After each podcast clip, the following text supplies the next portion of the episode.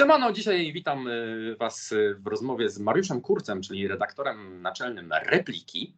E, Cześć Mariusz. Cześć, cześć, witam Was. Witam Ponieważ Ciebie jesteś- witam wszystkich. Świetnie. Ponieważ jesteś redaktorem naczelnym Repliki, to zanim przejdziemy w ogóle do tych tematów, no to chciałem Ciebie zapytać w zasadzie o taką z jednej strony prostą rzecz, a z drugiej to jest zazwyczaj pytanie, które stwarza trochę problemu. Kim jest Mariusz? Na, na, y, na potrzeby takie, wiesz, publiczne, no to Mariusz jest, tak jak powiedziałeś, redaktorem naczelnym magazynu LGBT Replika. Mhm. Y, Natomiast y, kim jest Mariusz dla mnie? Oj, to jest, to jest strasznie ciężkie pytanie. Czasami Mariusz jest dla mnie problemem, czasami pro, Mariusz jest dla mnie źródłem radości, czasami źródłem smutku. No, wiesz, to jest pytanie rzeka, lepiej nie Mhm. wchodźmy w to. Okej. A gdybyś tak w jednym zdaniu miał po prostu powiedzieć prywatnie coś, y, tak się po prostu przedstawić, żeby e, nasi widzowie też jakby cię skojarzyli nie tylko przez pryzmat y, pisma. Y, To, to ja powiem właśnie, że przynajmniej przez te ostatnie już wiele lat Mhm. ta rola redaktora w replice jest najważniejszą dla mnie rolą w życiu. Tak. To, za- to zaczęło się jako takie, nie powiem nieznaczące, ale jako hobby, które tam coś tam robię sobie w wolnym czasie. Tak się to zaczęło w 2005 roku, Mhm. ale z czasem y, rosło, rosło, rosło. No i teraz to jest naprawdę bardzo ważna rzecz w moim życiu. Okej. To do tego przejdziemy w takim razie za chwileczkę, jak to się właśnie narodziła ta koncepcja i jak e, się tworzyła ta, wygląda na to z tego, co mówisz, misja. Mm, Ale Tak, jeżeli, tak, tak, tak. ale Mhm. jeżeli mogę Cię zapytać w takim razie y, Twój coming out. No bo jeżeli ktoś zostaje redaktorem naczelnym repliki, no to być może e, warto się dowiedzieć, jak w ogóle sam osobiście dokonał tego coming outu. Przede wszystkim y, z dzisiejszej perspektywy patrząc, Mhm. y, mój coming out był bardzo późny. Mhm. Y, I być może ja tak y, mm, działając y, mocno przez ostatnie lata, nadrabiam ten czas, który uważam za stracony Mhm. y, między 20 a 30 rokiem życia, albo nawet i wcześniej, bo przecież jako nastolatek też już wiedziałem, że jestem gejem. Ja bardzo się tego wstydziłem. Uważałem, że to jest tajemnica, której nie można nikomu powiedzieć i na pewno nie powiem nikomu w życiu do końca, do śmierci. I, ja, będąc nastolatkiem, tak myślałem. Y, Będąc dwudziestoparolatkiem, zacząłem się stopniowo otwierać powoli. y, I te, te pierwsze coming outy y, to były no, około 25 roku życia, więc strasznie późno. Mhm. Y, rodzicom powiedziałem, bo zwykle też zauważam, jak sam ludzi pytam o coming outy, y, to często ludzie, mimo że nie pytam o coming out przed rodzicami, to ludzie zaczynają mówić o coming outie przed rodzicami. Tak. Y, I z tego ja wyciągam wniosek, że y, ten coming out przed rodzicami był jakąś taką specjalną y, cezurą, wiesz, jakimś takim specjalnym, najważniejszym, jednym z ważniejszych coming Tak. outów, skoro oni sami Taki high level coming out. Mhm. Tak. Więc ja też, y, dla mnie też to był bardzo ważny coming out i ja go zrobiłem w wieku 31 lat. Mhm. Y, I w tym samym roku, w którym w maju zrobiłem coming out przed rodzicami, w czerwcu poszedłem na moją pierwszą paradę równości, Mhm. a, y, a we wrześniu y, odpowiedziałem na ogłoszenie Roberta Biedronia, ówczesnego szefa kampanii przeciw homofobii. Odpowiedziałem na ogłoszenie, które mówiło, że kampania przeciw homofobii tworzy, chce stworzyć nowy magazyn i szukają wolontariuszy. To wszystko się działo w 2005 roku. Mhm. Y, I ja wtedy nabrałem takiego rozpędu właśnie, y, że nie można się kryć, nie można się ukrywać z tym, że się jest gejem, to jest, to jest strata życia, po prostu strata czasu cennego naszego, to ukrywanie się. Mhm.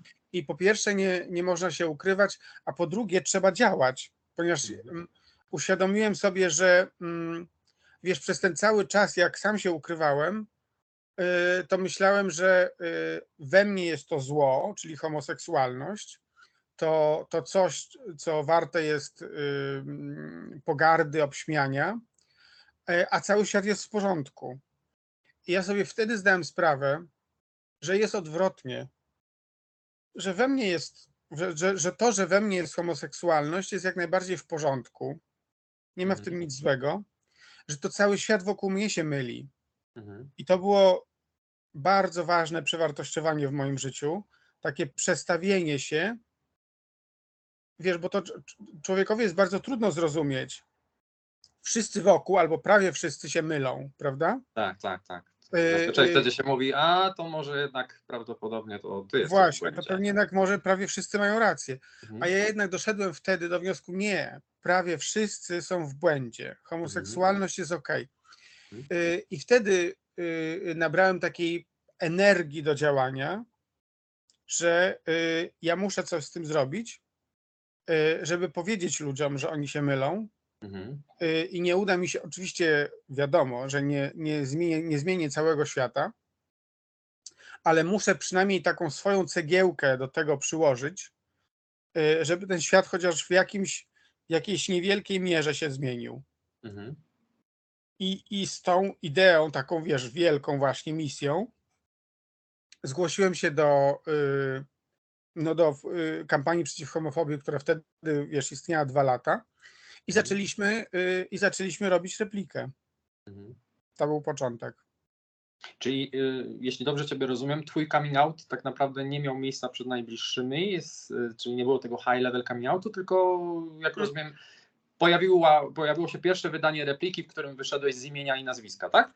No, rodzicom powiedziałem kilka miesięcy wcześniej, Mhm. y, pisząc do nich maila. Mhm. Nie byłem w stanie, nie byłem w stanie im powiedzieć wiesz, oko w oko. Spotykałem się z Mhm. nimi często, ale, ale y, y, zauważyłem, że po prostu za każdym razem jadę odwiedzić rodziców z planem, żeby zrobić coming out, a potem go nie robię. Mhm. Y, I ileś takich niedziel minęło, aż w końcu stwierdziłem, że ja tego chyba nigdy nie zrobię, w związku z tym może wykorzystam maila, Alternatywną metodę. Mhm. alternatywną metodę. Natomiast ja już wtedy, jak w wieku tych 31 lat powiedziałem rodzicom, to już kilka osób ode, o mnie wiedziało. Miałem taki stan, wiesz, który wielu gejów i lesbijek, wiele osób LGBT w ogóle ma, czyli, czyli wyselekcjonowana grupa ludzi, którzy wiedzą, Mhm. e, a innym nie mówię. Czyli mam taki swój świat, swoje uwite gniazdko, nie? Mhm. A, a, a, a druga rzecz bardzo ważna to jest to, że ja wtedy w tym 2005 roku byłem od dwóch lat w związku. Y, W szczęśliwym, fajnym związku. Y, I, I też zauważam, że bycie w związku po pierwsze bardzo pomaga w coming outie, ponieważ daje ci taką bezpieczną przestrzeń, że kochasz kogoś, jesteś kochany. Y, A z drugiej strony coś jeszcze chciałem powiedzieć, ale zapomniałem i za chwilkę mi się przypomni pewnie i, i powiem. E, Słuchaj, chciałem Cię w takim razie zapytać o te, bo mówisz, że bardzo długo e, byłeś w takim przekonaniu, że nie powiesz tego nikomu do końca życia. Skąd Tak. się brały te, tw- Twoim zdaniem, w Twoim życiu, Mariusza, te blokady? Z czego one wynikały? No wiesz, te, te blokady wynikały z tego, że ja, tak jak bardzo wiele osób LGBT, Mhm. y, dowiedziałem się, w moim przypadku to chodziło o bycie gejem, prawda? Y, dowiedziałem się, że y, bycie gejem jest czymś albo strasznym, albo śmiesznym, zanim zorientowałem się, że jestem gejem. Y, to jest Mhm. taka y, antyedukacja seksualna, którą, y, y, którą mam nadzieję, że dzisiaj już mniej młodych ludzi przechodzi. Mhm. Ja nie, nie jestem już taki młody. Yy, W każdym razie ja przechodziłem ją w ten sposób, że dowiedziałem się, yy, oczywiście yy, w tamtych latach nie było słowa gay, Tak. to były lata 80. Yy, Było słowo yy, pedał, ewentualnie Pederasta jeszcze homoseksualista. też. nie? Pederasta tak, ale ja, ja nie znałem słowa pederasta wtedy. Znałem Mhm. słowo pedał, znałem słowo ciota i znałem i poznałem słowo homoseksualista. Mhm. Ale głównie pedał. Słynny Steven w dynastii był homoseksualistą. Nie wiem, czy pamiętasz. Pamiętam, ale to Tak. były już, ale to były późniejsze czasy. tak, tak, tak, tak, tak, zgadza się. Tak.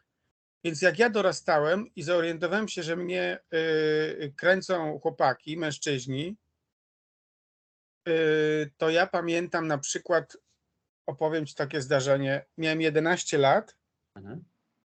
byłem na koloniach w Żywcu i spaliśmy po pięciu chłopaków w pokoju, ale w naszym pokoju jeszcze spał nasz pan opiekun. I ten nasz opiekun, tak z dzisiejszej perspektywy patrząc, to był taki chłopak, wiesz, dwudziestoparoletni. Mhm. Y, I on mi się bardzo podobał. Y, I pamiętam, że za każdym razem, jak on się chciał przebrać, Mhm. to on mówił: Chłopcy, wyjdźcie proszę, chcę się przebrać. Hmm. Y, I ja wtedy, i chłopaki, myśmy wychodzili, ale ja pamiętam, że wychodziłem z takim żalem. Tak, tak mi było smutno, że ja, nie, że ja nie będę widział, jak pan się przebiera, ponieważ chętnie bym to zobaczył. Mhm.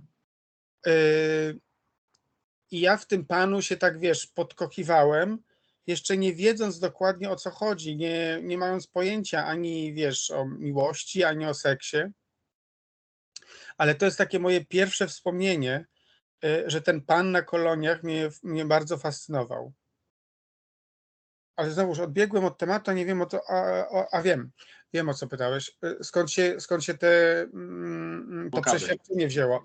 No wiesz, y, wszyscy wokół ciebie, czyli moi koledzy, koleżanki, rodzice, wszyscy, wszyscy, wszyscy, jeśli już temat się pojawia, pojawia się rzadko, ale jeśli już temat się pojawia homoseksualności, no to mówią z jakimś śmiechem albo z pogardą o pedałach, bo, bo wtedy nie mówiło się o gejach. Ej, Oczywiście, Mariusz, żebyśmy byli precyzyjni, mówisz na tamten czas, tak? Jak rozumiem? Tak, mówię Tak, oczywiście, tak. mówię, mówię o, o drugiej połowie lat 80. Mhm. Mhm. Y, I w momencie, gdy zdajesz sobie sprawę, że ty jesteś właśnie taką osobą, Mhm. o której tyle razy słyszałeś śmiechy albo pogardę, nie znasz takiej osoby drugiej, No tak. bo tylko krążą takie właśnie obiegowe opinie, Mhm. Nie znasz żadnego pedała, Mhm. żadnego ani starszego, ani młodszego, nikogo. Więc mi się wydawało, że y, wszyscy wiedzą, kim jest pedał. Nikt nie zna człowieka, który, był peda- który byłby pedałem. Mhm. Ja go nie znam na pewno i na pewno w moich rodzinnych koluszkach, malutkim miasteczku pod Łodzią. Tak. Mhm. tak. I na pewno w moich koluszkach żadnego pedała nie ma. To jest, jest pewne na 100%. Yy, więc w takiej sytuacji ja yy, oczywiście, że postanawiam ukrywać to, że jestem pedałem. Yy, I wydaje mi się, że to ukrywanie, że to ukrywanie się po prostu się nigdy nie będzie miało końca, nie? Więc ten czas nastoletni mój to jest czas takiej wielkiej tajemnicy i wielkiej samotności Mhm. Bo jesteś z tym zupełnie sam, zupełnie sam. Nie możesz nikomu powiedzieć. No tak. Wiesz co, przyszła mi do głowy taka, wiesz co, teraz refleksja pod, yy, po tym, co mówisz, że, że to, te blokady wynikały ze społeczeństwa. Eee, mam wrażenie, że w, dzisiejszym, w dzisiejszych czasach w zasadzie to już w społeczeństwie nie istnieje i to jest jakby jeden zbiór, jaka zaszła zmiana w społeczeństwie. I teraz przejdę jeszcze może do tego czynnika, który mógł, albo może teraz bardziej może powodować u niektórych osób takie poczucie, że one są nie takie, Mhm. y, to znaczy Kościół. I teraz, Mhm. co jest ciekawe, Kościół w latach 80. w ogóle nie podejmował tego tematu. Tak. E, Czyli społeczeństwo wówczas było takie, jak mówisz, dość takie bardzo otwarcie homofobiczne, wyśmiewające. Kościół w ogóle tego tematu nie podejmował. W dzisiejszych czasach mamy odwrotnie. Społeczeństwo do tego się upraszczając, generalizując, dość mocno przyzwyczaiło i po prostu ma, że tak powiem, na to w dużej mierze wylane. Oczywiście pomijam, pomijam przestrzenie takich y, Mhm, mhm. popierających współczesną Mhm. władzę. E, A Kościół za to nagle e, się tym zajmuje. Więc to taki ciekawy aspekt e, socjologiczny. No, rzeczywiście ja się, ja się zgadzam z tym, że y, ja nie pamiętam y, jakiegoś y, mocnego potępienia ze strony Kościoła, to Mhm. fakt, a dzisiejszy nastolatek, dzisiejszy nastolatek musi słyszeć o tym, że jesteśmy tęczową zarazą i tak dalej. Tak. Natomiast też, też chciałbym zwrócić uwagę, że wielka, wielka mm, y, zmiana się dokonała w polskim społeczeństwie, ale to nie jest tak, to nie jest takie zero-jedynkowe, że był problem, nie ma problemu. Oczywiście. Tylko był problem ogromny, a teraz jest problem mniejszy. Rzeczywiście Tak. ja też dostrzegam, że dzisiaj jest dużo mniejszy problem, ale wciąż jest. Tak, tak, no te, te odcienie się po prostu trochę Tak. zmieniły, nie? Tak. Mhm. Tak, Mhm. tak, tak, tak, tak. Powiedz mi, a y, jeżeli zawsze zakładam, że oglądają nas y, osoby, które jeszcze nie zrobiły coming outu i Na E, pewno. Mhm. tak, i ktoś powiedzmy, no toczy taką wewnętrzną walkę, powiedzieć, nie powiedzieć, co byś powiedział takim osobom? Ty jako Mariusz. E, Wiesz co, y, powiedzieć czy nie powiedzieć, na pewno powiedzieć, tylko że y, y, tylko że zależy kiedy, w jakich okolicznościach, komu.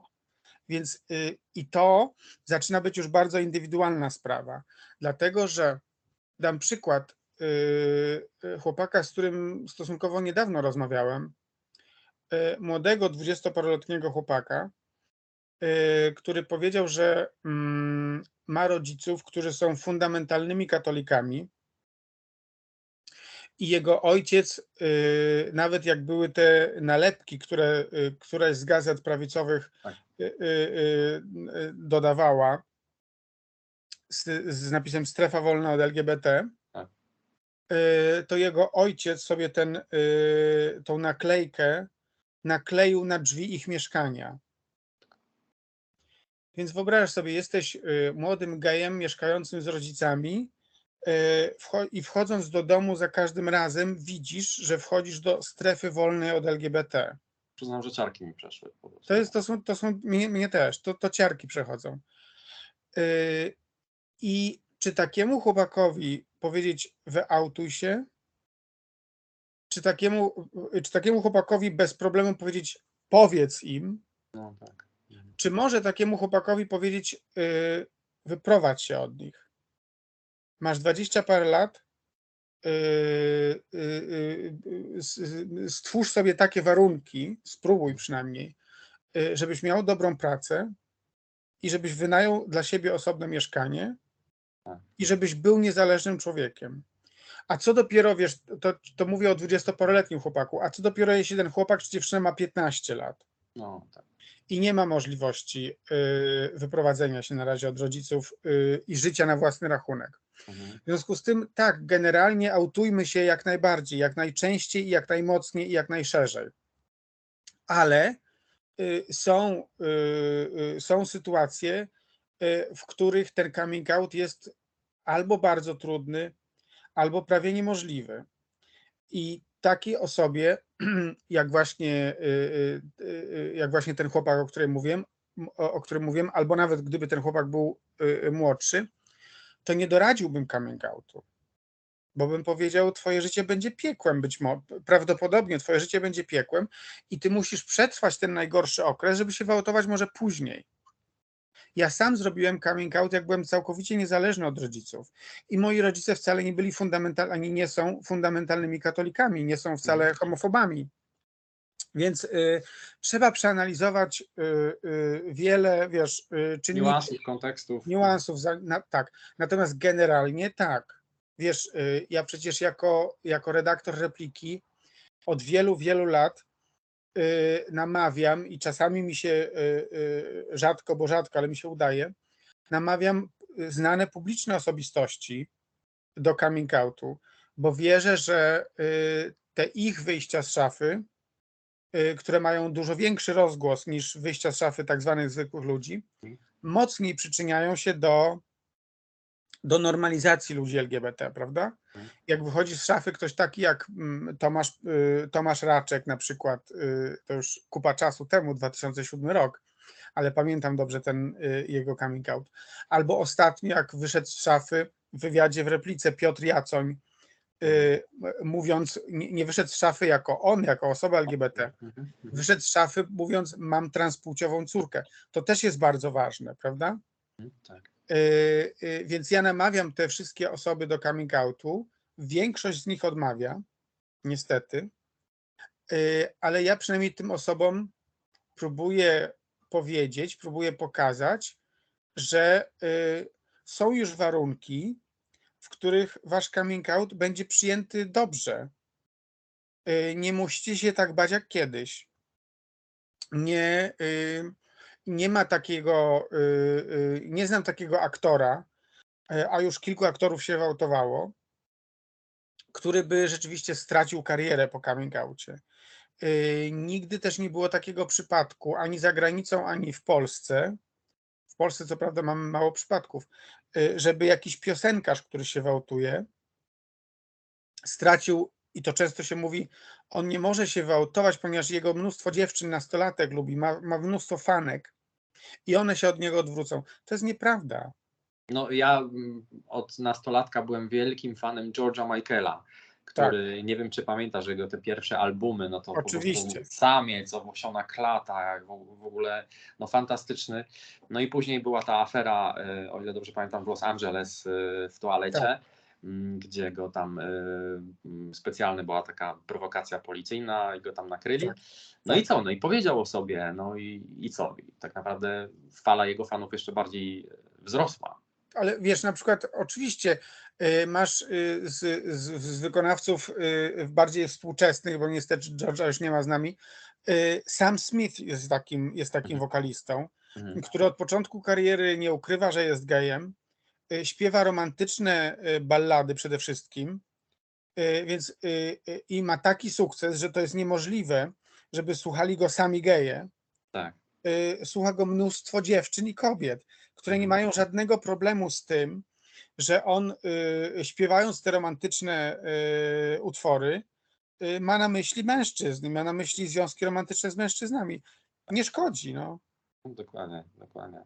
Zresztą to samo w Polsce było e, no, z Andrzejem Piasecznym, tak? Tak, tylko właśnie, y, właśnie tam napomknąłem, że w Polsce mamy na to mniej przykładów, Mhm. ponieważ, i to jest przykre, jak sobie człowiek uświadomi, że Andrzej Piaseczny, autując się w zeszłym roku, był pierwszym tak znanym polskim wokalistą, który robi coming out.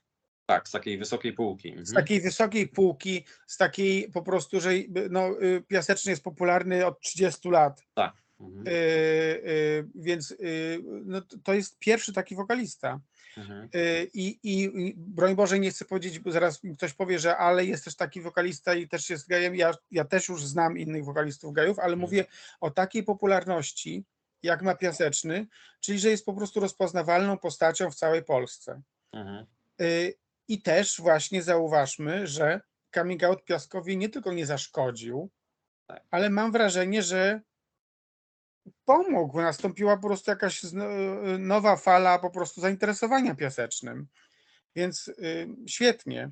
A przecież wiemy, y, y, jego homoseksualność to też następny ciekawy wątek. Homoseksualność piasecznego była tajemnicą Poliszynela. Prawda? Plotkowa, plot- plotkowało się o tej homoseksualności od lat. Dokładnie. No właśnie dobrze, że, że, że poruszasz ten wątek. Ja y, mam wrażenie, że w środowisku LGBT wszyscy mówili fuck, kiedy on się wreszcie ujawni, nie? Tak. I, y, I później to jest ciekawy, y, ciekawa dla mnie sprawa, że no on się. Ja już, ja już straciłem nadzieję, myślałem, że on się nigdy nie wałtuje. Ja już też miałem taką, takie przekonanie, nie? Y, Po czym on się wałtował? Mhm. Po czym on się wałtował i y, mocno irytowały mnie takie komentarze, które się również pojawiały na, wiesz, y, y, w- pod postami repliki w mediach społecznościowych, Mhm. czyli y, ojej, co to za sensacja, przecież wiedziałem, przecież to było wiadomo. Mhm. No oczywiście wszyscy wiedzieliśmy, bo te plotki były od chyba, nie wiem, za 20 lat. Ale w naszym Tylko- pokonie jakby. Tylko w coming outie nie chodzi o to, kto wie, Tak. tylko coming out jak gdyby polega na tym, kto mówi. Tak, I tak. Piaseczny o tym nigdy nie mówił. Myśmy Tak. wszyscy wiedzieli, ale on to, to nie mówił publicznie. A teraz powiedział. Na tym polega ta zmiana. I, y, i szczególnie to było dla mnie, wiesz, y, y, Dobra śmieszne, że, y, że ci ludzie mówili, co to za sensacja, a Mhm. jednocześnie komentowali Mhm.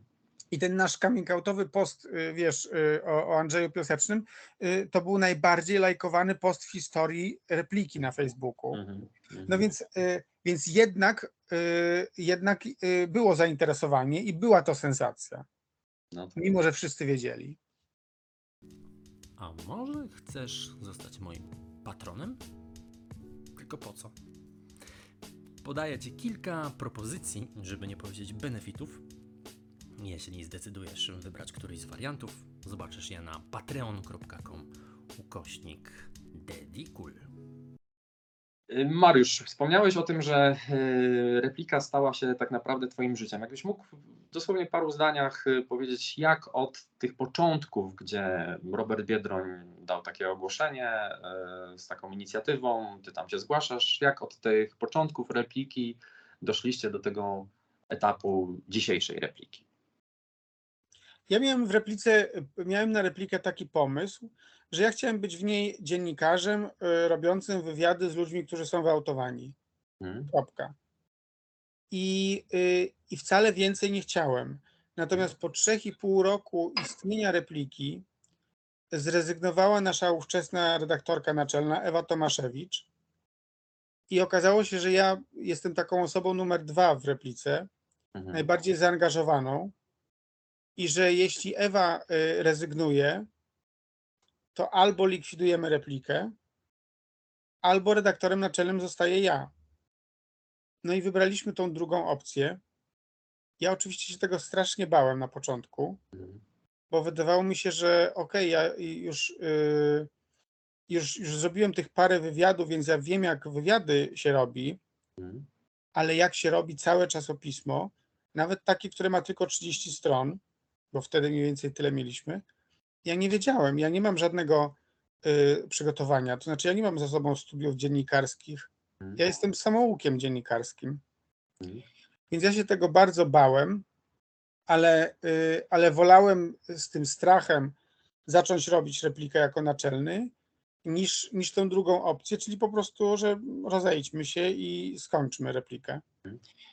E, Więc y, wszedłem w to y, i, i tak po prostu powoli replika zaczęła się rozwijać, rozwijać, rozwijać i wiesz, nawet nie wiem kiedy, ale przybywało nam stron, przybywało nam wolontariuszy, no i tak to się toczy do dzisiaj. Mhm. Ja tak sobie wyobrażam, że to nie jest łatwe, bo mówisz o tym swoim lęku y, przed podjęciem takiego wyzwania, co jest oczywiste, mm, że to chyba nie jest, y, z pewnością, to nie jest łatwe e, robić taki magazyn, w którym, który jest y, poświęcony tematyce i gejów, i lesbijek, i oso, osób trans, i który będzie poruszać kwestie e, polityki, kultury, e, zagadnień jeszcze pokrewnych dotyczących społeczeństwa, być może wiary, jak to wszystko tak mówiąc y, kolokwialnie, upchać po prostu w ten magazyn, żeby z tego nie wyszedł jakiś chaotyczny pasztet, a jednocześnie to wszystko tworzyło jakąś y, symbiozę. Słuchaj, Dawid, to jest, to jest poruszyłeś temat, po prostu rzekę, na który może, mogę mówić po prostu godzinami. Mhm. Bo z jednej strony właśnie, wiesz, y, samo to, że replika jest y, magazynem LGBT, albo Mhm. nawet LGBTQIA. Mhm. I, I wiesz, żeby tylko powiedzieć o samej literce T. Jak zaczynaliśmy replikę, Mhm. to y, y, po pierwsze nie było, słowo, nie było słowo transpłciowość, tylko było słowo transseksualizm. Mhm. Po drugie, y, nie znaliśmy żadnej osoby transseksualnej. Cała redakcja, jak, jak, jak y, wiesz, robiliśmy replikę w 2005 roku, Mhm. To było, to było dla nas ziemia nieznana transseksualizm. Pamiętam, że ktoś rzucił pomysł, może byśmy zrobili jakiś tekst o transseksualizmie, ale w sensie o tym zjawisku, a nie o człowieku jakimś, ponieważ nam się nie mieściło w głowie nawet, że możemy dotrzeć i porozmawiać z jakąś osobą transseksualną. Bo popraw mnie, jeśli ja źle pamiętam, poseł Anna Grodzka od ruchu Palikota to dopiero w kadencji od 2007 roku chyba się Od pojawiła. 2011. A, Od też. 2011. Yy, Anna Grodzka założyła, była współzałożycielką transfuzji, Mhm. pierwszej organizacji, pierwszej organizacji działającej na rzecz osób transpłciowych. Mhm. I to stało się w 2008 roku. Mhm. I myśmy wtedy Annę Grodzką poznali. Mhm. Jak ją poznaliśmy, to natychmiast zrobiliśmy wywiad z nią. Ale właśnie ten pie, te pierwsze lata, 2005, 2006, 2007 rok, myśmy sami nie mieli pojęcia o transpłciowości czy transseksualizmie. Yy, Osoby transpłciowe były niezorganizowane w takim sensie, że nie było żadnej organizacji działającej na ich rzecz. Po prostu temat był no, nieogarnięty zupełnie. Mhm. dzisiaj, 17 lat później, y, osób transpłciowych jest tyle, y, że y, nie mam najmniejszego problemu, y, żeby jakiś wywiad z osobą transpłciową był w absolutnie każdym numerze repliki.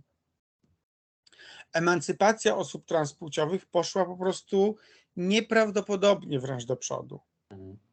Y, I jak sobie uświadomimy właśnie, jaką drogę te osoby transpłciowe przeszły przez te kilkanaście lat, to jest niesamowite. To jest niesamowite.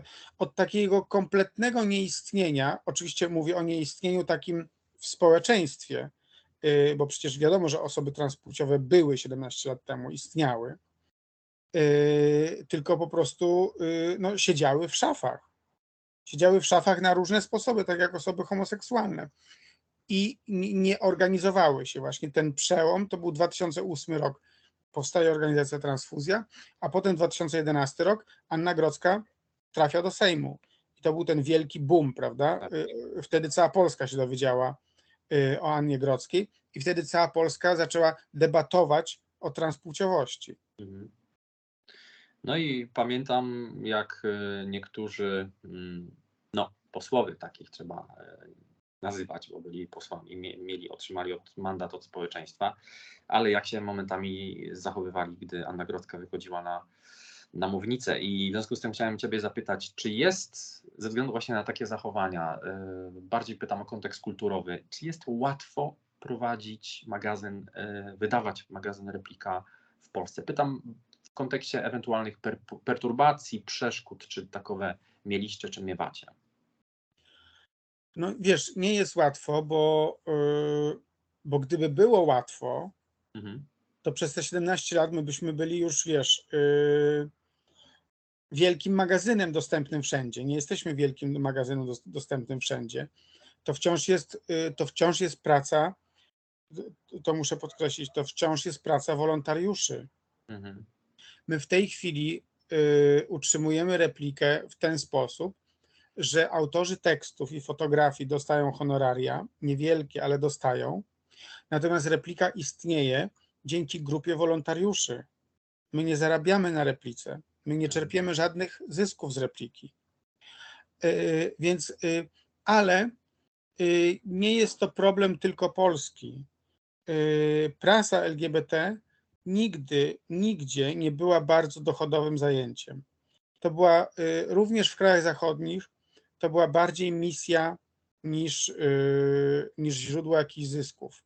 Mhm. Y, Oczywiście, że to jest trudno, ponieważ, y, ponieważ część osób cię jak gdyby odrzuca, wiesz, z definicji. Jest trudno, dlatego że właśnie no, mnóstwo z nas siedzi w szafach i mnóstwo tych znanych osób, które mogłyby rozsławiać równość, nie decyduje się tego robić, prawda? Mhm. W związku z tym to jest takie niewdzięczne, że wiesz, y, zgłaszasz się o wywiad do tej osoby, tamtej i jeszcze tej i jeszcze tamtej i, i w sumie do 10 osób i wszystkie powiedziały nie. Właśnie o to chciałem zapytać, czy, y, czy często się zdarza, że macie właśnie odmowy, jak chodzi o wywiady, y, ale to już w zasadzie o tym wspomniałeś, czyli rozumiem, że osoby, o których wiecie, ale one ze względu na, na to, że nie chcą się ujawniać, odmawiają, ale chciałem też sobie zapytać o odmowy wywiadów przez osoby publiczne, tak, czyli w jakiej sprawie być może zakładam się, ostatnio był, y, była rozmowa z prezydentem Aleksandrem y, Kwaśniewskim, który powiedział, że popiera równość małżeńską. Czy często się zdarzały, że osoby publiczne odmawiały Wam e, udziału? Nie. To muszę przyznać, że nie, ale też dlatego y, wydaje mi się, że jak już się do kogoś zwracamy o wywiad Mhm. z osób heteroseksualnych, publicznych, y, to wiemy, że to jest osoba przyjazna nam. Mhm. y, I, i, I właściwie nie pamiętam, żeby ktoś odmówił. Mhm. Nie, jednak ktoś odmówił, teraz już mi się przypomniało. Zdarzają się odmowy, ale rzadkie, bardzo rzadkie. Z reguły te osoby mówią tak. Znowu coś chciałem powiedzieć, ale zapomniałem. Spoko. Słuchaj, to może tak. y, wracając do prezydenta Aleksandra Kwaśniewskiego, Mhm. to był wątek tej równości małżeńskiej. Ja Mhm. sobie tak e, pomyślałem, czytając o tym, ja pierdzielę, ile można? To znaczy, wy też jako magazyn Replika, który kształtuje mm, mm, opinię e, publiczną, społeczną co do, co do tych tematów, no często, permanentnie porusza ten temat i Tak. no i właśnie, i tak po prostu, ja pierdzielę, ile można? Czy nie masz takiego poczucia, że nawijamy, nawijamy ten temat i kurde, stoimy ściana przed nami, za nami, z boku. Czy to w ogóle ma sens? Y, Ja mam na to teorię, dlaczego tak się dzieje, bo oczywiście zgadzam się z Tobą. Ile można mówić, ile można, prawda? Że to jest, mm, jak sobie y, y, uświadomię, że pierwszy projekt ustawy y, o związkach partnerskich trafił do parlamentu w 2003 roku, to za, za rok będzie 20 lat. 20 lat. I, i, i, I nic, prawda? I prezydent Kwaśniewski mówi, popieram równość małżeńską, a tu nawet związków partnerskich przecież nie mamy. Tak, tak, dokładnie.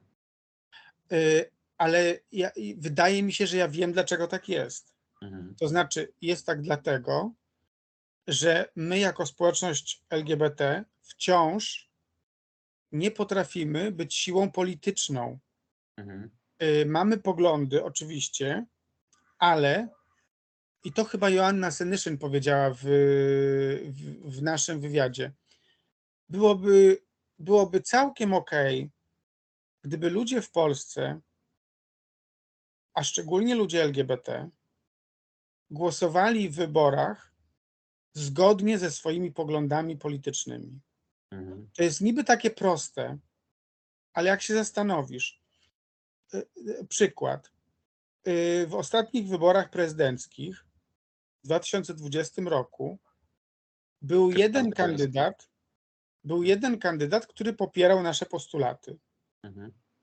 Teoretycznie więc, jeśli głosujemy z, y, y, zgodnie ze swoimi poglądami, no to na tego kandydata powinniśmy głosować. Ten kandydat, Robert Biedroń, uzyskał 2,4 bodajże procenta głosów. A jednocześnie zrobisz badania opinii publicznej i zapytasz, ile osób popiera związki partnerskie lub równość małżeńską, 64%. Mhm. W związku z tym większość, nawet osób LGBT, głosowała na innego kandydata.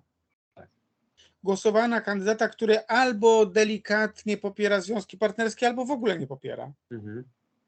Więc jeśli dla nas samych te związki partnerskie albo równość małżeńska jest tak mało ważna, że głosujemy na kandydata, który może je popiera, a może nawet nie popiera, no to dlatego tych związków nie mamy.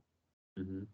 Musimy uznać, że to jest ważna rzecz i nie głosować na ludzi, którzy, którzy tej rzeczy nam nie obiecują. Tak, ja właśnie pamiętam tę wielką dyskusję, y, jak chodzi o Krystiana Legierskiego w 2015 roku, który y, wkurzył się y, na całą Tak. dotychczasową władzę i powiedział, szczególnie jakby w osobie Komorowskiego, Tak. że Figa z Makiem nie będę ciągle jakby na waszą przynętę przy okazji wyborów, zresztą jeszcze słabej jakości te przynęty, bo oni zazwyczaj też nie potrafili się jakoś określić. Tak. E, I dlatego zagłosuję na Dudę. No i pamiętam, że no, była to trudna dyskusja, e, czy on tak powinien e, robić. No bo wiesz, to jest jedna sprawa, czy głosować na PO, a druga sprawa, czy zamiast, czy zamiast na PO głosować na PiS. Tak. Mhm. Yy, No, no to, to jest cała, cała wielka dyskusja. Ja przypomnę jednak, że yy, w 2020 roku, gdy Andrzej Duda startował na drugą kadencję, Mhm. y, to przy drugiej turze y, były te słynne słowa, słynne, straszne słowa prezydenta LGBT to nie ludzie. Mhm. Natomiast startujący z nim Rafał Trzaskowski nie zdobył się na wypowiedzenie skrótu LGBT. W całej kampanii prezydenckiej nie zdobył się na wypowiedzenie tego skrótu. Mhm. Mówił ogólnie o akceptacji mniejszości, o, o tym, żebyśmy się szanowali jeden drugiego i tak dalej. Słowo gej, lesbijka, skrót LGBT nie przeszło kandydatowi Rafałowi Trzaskowskiemu przez usta. Mhm. Y, A mnóstwo osób LGBT na niego głosowało. Mhm. Tak. Więc dlaczego nie mamy związków partnerskich? Dlaczego nie mamy równości małżeńskiej? Bo tak sobie wybraliśmy. Mhm. Czy Twoim zdaniem e, dzisiaj, w 2022 roku, gdy przeprowadzam ten wywiad z Tobą, e, Polska jest homofobiczna? No, Polska ta y, y, reprezentowana przez y, tych, którzy nami rządzą, Mhm. zdecydowanie tak. Natomiast Polska na poziomie takim ludzkim jest coraz mniej homofobiczna i tutaj rzeczywiście progres jest ogromny. Y, Świadczą o tym może nie coming outy tych bardzo znanych ludzi, bo ich jest wciąż mało, ale świadczą o tym coming outy tych zwykłych ludzi. Ja mam wrażenie, że wiesz, jak rozmawiam y, y, z na przykład moj, moją bratanicą, która ma 16 lat, albo z, siostr, albo z córką mojego kuzyna, która ma 18 lat, to na takim poziomie właśnie y, dzisiejszej młodzieży, nastolatków, bycie gejem, czy w ogóle bycie LGBT jest czymś zupełnie y, normalnym i czymś, y, i jest, jest przede wszystkim jest tematem. Kiedyś nie było tematu, tylko były takie podśmiewajki, a teraz jest, ale teraz to jest zwykły temat. Po prostu, że tak, ktoś jest gejem, ktoś nie jest gejem, ktoś jest lesbijką, ktoś jest biseksualny i tak dalej. I teraz zastanawiam się, czy, czy ta rewolucja, która się dokonuje u młodych, czy ona nas dalej pociągnie, czy nie, ponieważ ja już kilka razy na młodych się zawiodłem. Y, y, Sam się zawiodłem na, na moim pokoleniu, ponieważ wydawało mi się, że jak my byliśmy młodzi, jak ja miałem 20 lat, y, to wydawało mi się, że ach, te dziady po prostu stare y, y, powodują, że ta Polska idzie tak wo, po, powoli do przodu. A jak my się weźmiemy, to to wszystko wystrzeli. A potem okazało się, że to moje pokolenie jest właściwie tak samo beznadziejne jak wcześniejsze. Y, I potem jeszcze kilka razy miałem takie, wiesz, takie wrażenie, że y, ci młodzi wcale nie są tak fantastyczni, jak potem się okazuje. Y, Jakoś, nie wiem, dziadzieją, czy coś się z nimi dzieje. I teraz znowu mam taką nadzieję, ale nie wiem, czy ona nie jest płonna. Jak patrzę na dzisiejszych młodych ludzi, to fantastyczni są. Tylko, tylko mam w sobie taki strach, czy to, to jest to, co rozmawialiśmy już wcześniej, czy to się da przełożyć na realną realizację naszych postulatów. A realna realizacja naszych postulatów wiedzie tylko i wyłącznie przez politykę. Nikt inny związków partnerskich ani równości małżeńskiej nie wprowadzi, tylko Sejm. A w Sejmie są politycy, których wybieramy. Tam inni ludzie, nie, tam innych ludzi nie ma, tylko, tylko ci, którzy, których wybierzemy. Więc innej drogi nie ma. A ja się boję, to nawet nie ostatnio, ostatnio rozmawiałem z, z koleżanką i mówiłem jej, z taką koleżanką w moim wieku, po 40. I mówiłem jej, jak to młodzi ludzie są fantastyczni, że naprawdę idzie zmiana. A ona mówi, tak, jesteś pewny? Oni mogą mieć poglądy fantastyczne, rzeczywiście, ale potem nagle w dniu wyborów okaże się, oj, to ja nie mogę głosować przez telefon, nie, to ja nie idę na wybory. To jest problem. I, I tego się boję. I tego się boję, y, że młodzi ludzie mają y, fantastyczne poglądy równościowe, bardzo, są bardzo przyjazne, to są osoby młode, są bardzo przyjazne y, osobom LGBT, ale w dniu wyborów, ale liczy się ten dzień bo wyborów właśnie. Tak, Ten mam jeden poczucie, dzień. Że, mhm, że y, zamiast y, koncepcji wyborów kopertowych, gdybyśmy mieli dzisiaj możliwość wyborów elektronicznych, to byśmy byli kompletnie w innej sytuacji. Ale nie mamy. I Mhm, trzeba przyjąć taki status, ale nie mamy. mhm. Y, Ja znam też ludzi, którzy powiedzieli przy okazji ostatnich wyborów, mówili, wiesz co, była taka ładna pogoda, pojechaliśmy na działkę i tak się zasiedliliśmy na tej działce, że nie, nie wróciliśmy już przed, przed zamknięciem, wiesz. I kolejne 5 lat stracone. I kolejne pięć lat stracone, bo, y, bo nie mogliście wrócić z działki godzinę wcześniej. Tak. I to wtedy człowiekowi wszystko. No ale wiesz, my jesteśmy w ogóle takim społeczeństwem, które działa, które działa na zrywach. Pamiętasz wyrok Trybunału Konstytucyjnego zaostrzający aborcję? Yy, I mieliśmy wtedy wrażenie chyba, że cała Polska ruszyła na demonstrację, nie? Yy, Niedługo będzie dwa lata. I została wydmuszka. Właśnie. I, i, I boję się, czy coś z, tamtych, z tamtego czasu zostało, czy nic. A y, wolałbym taką sytuację, że nie wychodzimy gremialnie na demonstrację, tylko wychodzimy gremialnie w dniu wyborów, bo tam można dokonać realnej zmiany. Dzisiaj już widzimy, że tymi demonstracjami po, po wyroku Trybunału Konstytucyjnego, na, przynajmniej na razie, nic nie zmieniliśmy. A y, idąc na wybory i głosując na kogoś, na kandydata zgodnie z naszymi własnymi poglądami, mogliśmy ogromne, mogliśmy góry przenieść. A tego nie zrobiliśmy. Mi się taka refleksja pojawiła y, dosłownie wczoraj. Kampania przeciw homofobii y, wypuściła y, na YouTubie ten film y, 7 sierpnia, y, Tęczowa Noc. E, Nie, nie wczoraj, to już było 7 7 sierpnia właśnie, tydzień temu. A, ja wczoraj to obejrzałem, nie? Mhm. E, jakby przesłanie tego filmu jest takie, że Polska jest bardzo homofobiczna. Ja nawet pod tym filmikiem napisałem komentarz, że w moim odczuciu to nie Polska jest homofobiczna, tylko narracja polityczna jest homofobiczna, że e, to nie są Polacy, to my. Tak, ja na co dzień e, prowadzę z Tomkiem e, szkołę tańca, w której też mamy grupy oczywiście też LGBT, specjalnie dedykowane zajęcia dla osób LGBT, ale też prowadzimy głównie przede wszystkim osoby heteroseksualne, co nie jest wielką tajemnicą, że, że ja czy Tomek jesteśmy razem. E, I w ogóle nie doświadczamy nic z tych rzeczy, więc taka życie codzienne, e, Polacy żyjący tu i teraz na co dzień, w moim odczuciu nie są homofobiczni, tylko problemem jest ta cała narracja polityczna. Więc Tylko, że ta narracja bierze się z tego, jak Polacy głosują. no tak, i troszkę Wiesz, w koło wchodzimy. Mhm. to nie są, y, właśnie o to chodzi, tu jest, wydaje mi się, clue. To nie są dwa odrębne światy, że jest sobie Polska, czyli y, poglądy Polaków i, i Polek, i jest sobie narracja polityczna, którą nam ktoś tutaj z Marsa przysłał. Nie. Myśmy tą narrację wybrali głosując. I Mhm. tu jest problem. I to i wracam do Joanny Senyszyn, czyli ludzie w Polsce nie głosują na, y, na ludzi zgodnie ze swoimi poglądami.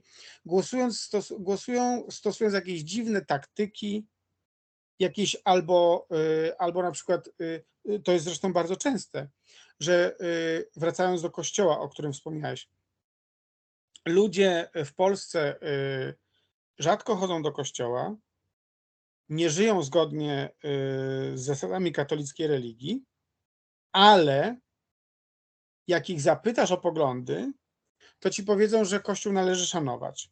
Mhm. Mimo, że sami go nie szanują, postępując niezgodnie z jego zasadami.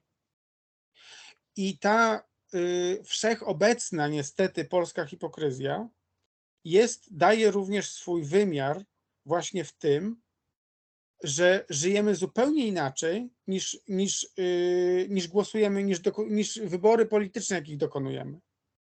Być może, słuchaj, to jest taka wgrana, ym, taka struna wewnętrzna, ta taka katolicka, która jest powiązana z taką tożsamością, że ja jest, jeśli jestem Polakiem, choćbym, jak mówisz, nie chodził do kościoła i nie przestrzegał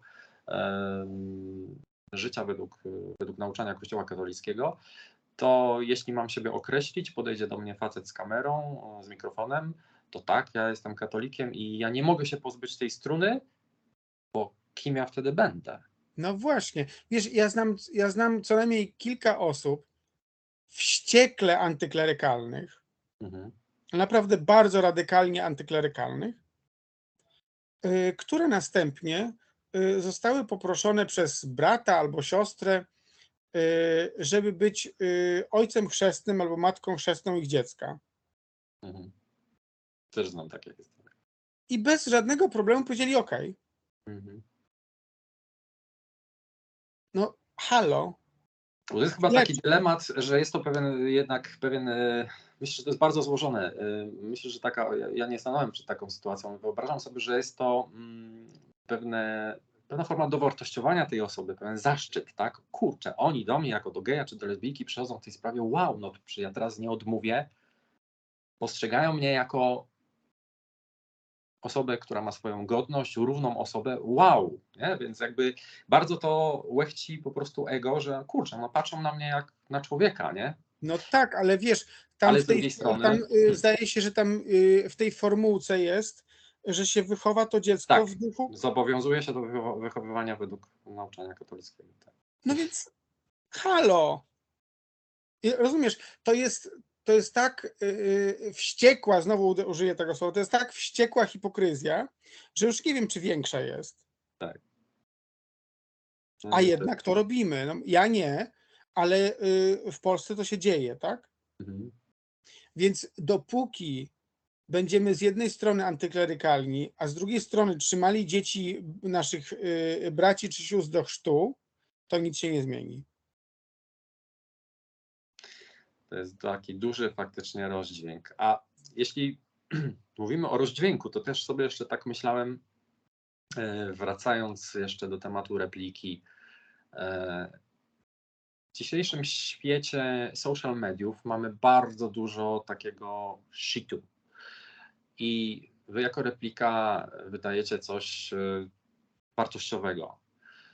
Nie jest łatwo, prawda? Z taką materiałem jakościowym, wartościowym, dobrym kontentem przebić się przez ten shit. Wiesz co, y, nie wiem, czy mamy y, to samo y, na myśli, jak ty mówisz shit, jak ty mówisz shit, to mi się przypominają tak zwane, to właśnie jest na to słowo, czyli gówno burza. Mhm. doświadczyliśmy tego co, co najmniej kilka razy. I to jest Mhm. bardzo też interesujące zjawisko w sieci. Y, taka nienawiść, która na, na ciebie spada, jest ogromna. Komentarze bardzo y, nienawistne i wulgarne. Y, I wydaje ci się, o Boże, o Boże, co to się dzieje, co myśmy zrobili? Po czym mija dzień, dwa i wszyscy zapomnieli o tym Mhm. i tylko, i tylko ty o tym pamiętasz, ponieważ te komentarze ciebie dotyczyły i ciebie uderzyły prawie że personalnie, ale, ale widzisz, że to się wszystko rozwiało. Mhm.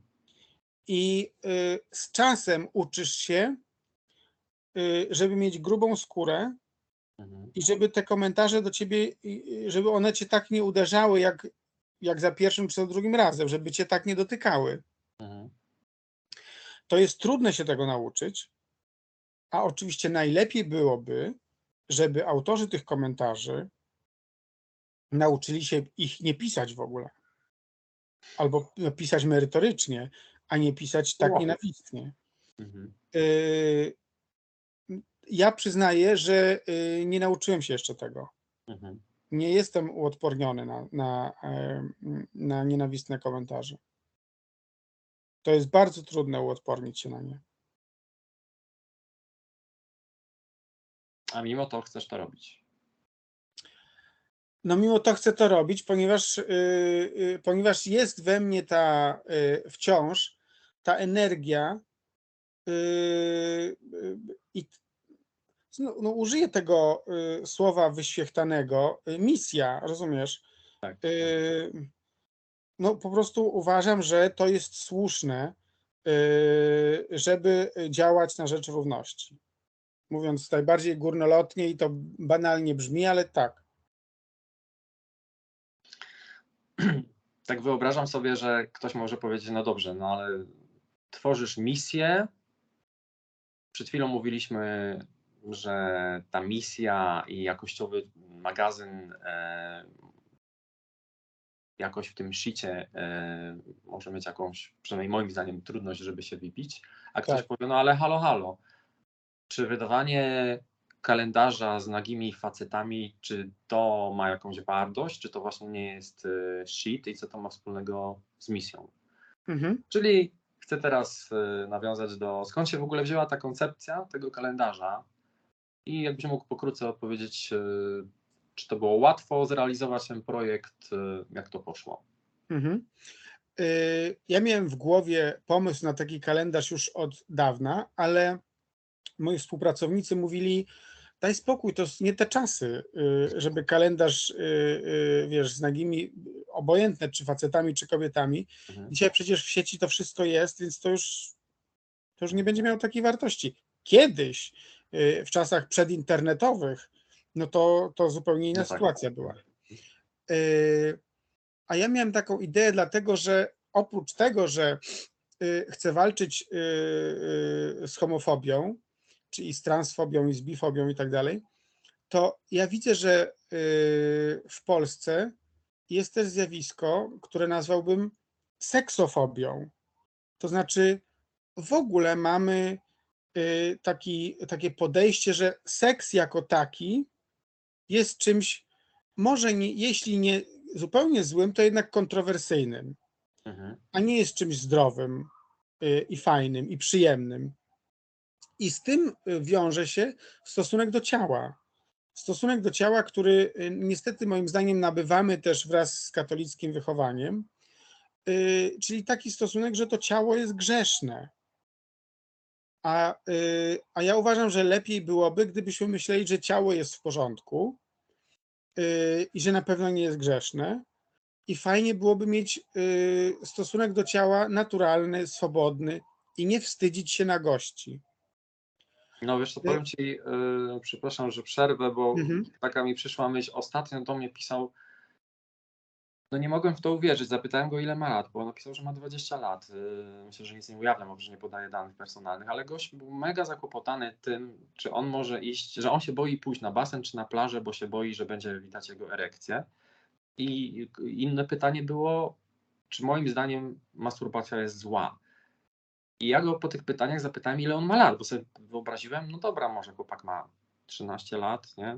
To mo- może tego nie wie. Ale 20 lat? No właśnie, no właśnie, no właśnie, no właśnie. I, I w ogóle i pytanie, czy masturbacja jest zła samo w sobie, nie? Czyli, że nie wie i on musi pytać o to. No tak, y, jest w nas mnóstwo takich y, y, zupełnie chorych przekonań na temat ciała i wydaje mi się, że y, mm, no jak- na przykład się pojedzie do Niemiec, tam jest zupełnie inny stosunek do nagości y, i dużo zdrowszy. I y, w związku z tym zrodziła się taka idea właśnie, tylko że na początku mnie od niej odwodzono, żeby taki kalendarz z jednej strony oczywiście zarobił trochę pieniędzy, żebyśmy mieli na wydawanie repliki, a z drugiej strony, żeby promował ideę na gości. Y, A dodatkowo y, kalendarz z nagimi facetami to jest dodatkowo nowość, no bo y, wiadomo, kalendarzy z nagimi facetami jest dużo, dużo, dużo, dużo, dużo mniej niż kalendarzy z nagimi dziewczynami. No niestety jadąc do jakiegokolwiek mechanika nigdy nie zobaczyłem na tej ścianie mechanika Właśnie. gołego faceta. I ojcem naszych kalendarzy jest Łukasz Sabat, Mr. Gay Poland 2018. Z nim zrobiłem wywiad w 2018 roku. Mhm. i był y, w replice opublikowany. Y, I, i, I Łukasz i ja mamy podobny właśnie stosunek do nagości, y, a on dodatkowo, to mi się bardzo u niego podoba, że on mówi tak, jestem ekshibicjonistą, ekshibic- ekshibicjonizm jest ok. Chyba, że po prostu, bo nam się ekshibicjonista kojarzy z tym, y, jak to się kiedyś mówiło, po prostu zboczeniec w bramie, w płaszczu i Tak, nic, tak, tak. i nic pod płaszczem. Więc y, oczywiście ekshibicjonizm ekshibicjonizm nie jest ok, jeśli człowiek obnaża się przed osobami, które tego nie chcą. Mhm. Y, ale ekshibicjonizm jest zupełnie ok, jeśli Mhm. człowiek jest nago przed osobami, które chcą go oglądać. To wtedy jak gdyby są, jest win-win situation, prawda? Umowa. Jest po prostu umowa i na tej umowie wszyscy korzystają. Tak. Mhm. Okazało się, że Łukasz Sabat ma mnóstwo swoich nagich zdjęć. I Ja wtedy wymyśliłem i powiedziałem, Łukasz, a dałbyś nam 12 swoich zdjęć za darmo, zrobilibyśmy z tego kalendarz. y, W ten sposób nie, nie ponosilibyśmy kosztów produkcji zdjęć, tylko koszty Mhm. samego druku i składu takiego kalendarza. I zobaczylibyśmy, czy ten kalendarz się sprzeda, czy nie. a jeśli by się nie sprzedał, to strata będzie mniejsza, no bo będzie- mieli za darmo swoje zdjęcia. Łukasz się na to y, z ochotą zgodził. Stworzyliśmy ten kalendarz i on się ku naszemu ogromnemu zdziwieniu świetnie sprzedał. I y, s- y, y, wpadłem na pomysł, dlaczego może tak być. Skoro jest tych chłopaków nagich w sieci mnóstwo, to dlaczego, dlaczego mimo wszystko znalazło się kilkaset osób, y, które kupiły kalendarz z jednym nagim Łukaszem Sabatem? Otóż dlatego, że ci wszyscy mężczyźni w sieci są anonimowi. Y, y, Anonimowi naj, naj, i, i to nie są Polacy najczęściej. Mhm. A tutaj mamy Polaka, nieanonimowego, który udzielił nam wywiadu, w związku z tym jest w pewnym sensie czytelnikom znaną osobą. Tak. I w takiej sytuacji y, to jest dużo bardziej fascynujące y, niż oglądanie samego nagiego ciała. Y, W następnym roku y, znaleźliśmy fotografa Pawła Spychalskiego, który powiedział: Ja mogę zrobić zdjęcie za darmo do, do następnego kalendarza. Na to ja odpowiedziałem: OK, to w takim razie znajdźmy 12 modeli, a nie jednego. Paweł był przekonany, że nie znajdziemy. Ja też byłem bardzo sceptycznie do tego nastawiony, ale okazało się, że jak zaczęliśmy pytać, to ze zdziwieniem odkryłem, że ludzie, niektórzy odmawiają, owszem, ale też są tacy, którzy mówią tak. I wtedy my tych nawet więcej niż 12 modeli znaleźliśmy bez trudu. Y, I powstał kalendarz, który się jeszcze lepiej sprzedał. Y, I od tamtego czasu te kalendarze po prostu co roku nam się nam świetnie idą. Mm, I grono chłopaków, z których wybieramy y, modeli do kalendarza, jest w tej chwili takie, że zupełnie nie mam y, trudności, znaczy nie mam w ogóle takiego przeświadczenia, takiego, wiesz, takiego, takich obaw, że ojej, może nie znajdziemy. Mhm. Znajdziemy na 100%. Y, Widzę też z, z, z, samej perspektywy kalendarza patrząc, jak geje w Polsce się emancypują, jak są y, coraz odważniejsi y, i jak sobie na coraz więcej y, wolności pozwalają. Natomiast mm, z dziewczynami jest zupełnie inna sytuacja. Również dlatego, bo pro, produkujemy też kalendarze lesbijskie, nazwijmy to umownie, y, kalendarze, w których występują dziewczyny, ale to jest zupełnie inna sytuacja, dlatego że kalendarz z nagimi dziewczynami kojarzy się zupełnie inaczej, kojarzy się patriarchalnie, Tak, tak. kojarzy się jako ten, ten taki kalendarz z tak, z tak zwanymi gołymi babami, y, który, który właśnie w, w, w warsztacie samochodowym wisi.